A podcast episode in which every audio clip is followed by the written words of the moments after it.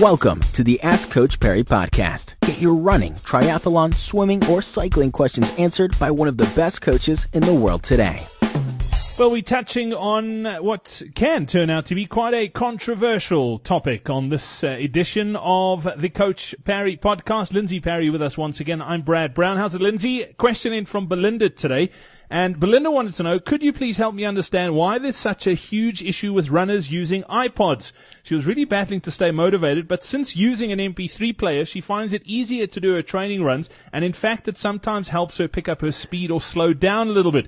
She's heard people comment on the fact that you'll be disqualified if you're found running a marathon uh, with an iPod. However, when she's questioned the reason why, nobody can actually give her a, a legitimate reason. She wants to know what's the deal here. Okay, so look, it's unfortunately one of those rules that's carried uh, across from our governing body, the IAAF, uh, and most of the rules are embedded in actual athletics. And let's just so jump in there too, Lindsay. They do also say that doping is not allowed, but we're not going to go down that road now, are we? Yeah. yes, but so it and it is a safety issue. So when you are on in actual track and field, if you're an athletics meeting at the Olympic Games, World Championships, Diamond League, or, or any other smaller athletics meeting for that matter, there is a lot going on. There's long jump, pole vault, javelin, discus, shot put, their track events going on all at the same time. And race referees and marshals need to be able to communicate effectively and quickly with athletes, particularly if there is a potential dangerous situation arising. If you're on your iPod and lost in thought and walking across to where your event starts and you're about to step onto the long jump run up, for example, or into a, a, a um, shot put that's flying from the, through the air, they have to be able to communicate with you really quickly. So that is a rule that is exists because of athletics and has carried over into road running. Uh, there is still the argument that, that, or the IAAF makes the argument that even in a road event, if somebody needs to communicate information to you, there could be dangerous situations arising, car breaking through barriers or something to those, to that effect. But it's probably not as, um, imminent or, or, or there's probably more time to react to those situations in a road event. So that, that's where it comes from.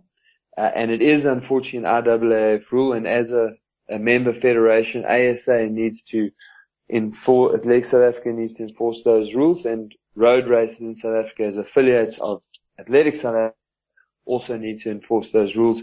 And that is the reason why we are not allowed to run. From a personal experience, I have also found myself um, in very seriously dangerous situations because I have been running with an iPod, haven't been listening. You don't hear cars. Um, you do get lost in thought. So I have almost been run over twice because I intentionally been running with an, an iPod and therefore I choose not to exercise with an iPod anymore. In fact, I got into particularly dangerous situations on a bicycle where things happen much quicker. So those are the reasons. Obviously, if you're training inside a gym, if your routes are fairly safe and contained, then there is no reason why you cannot train with an iPod and you are absolutely correct. It does help a lot with motivation, but yeah, hopefully that'll at least explain to you why you may not run with them in races in South Africa.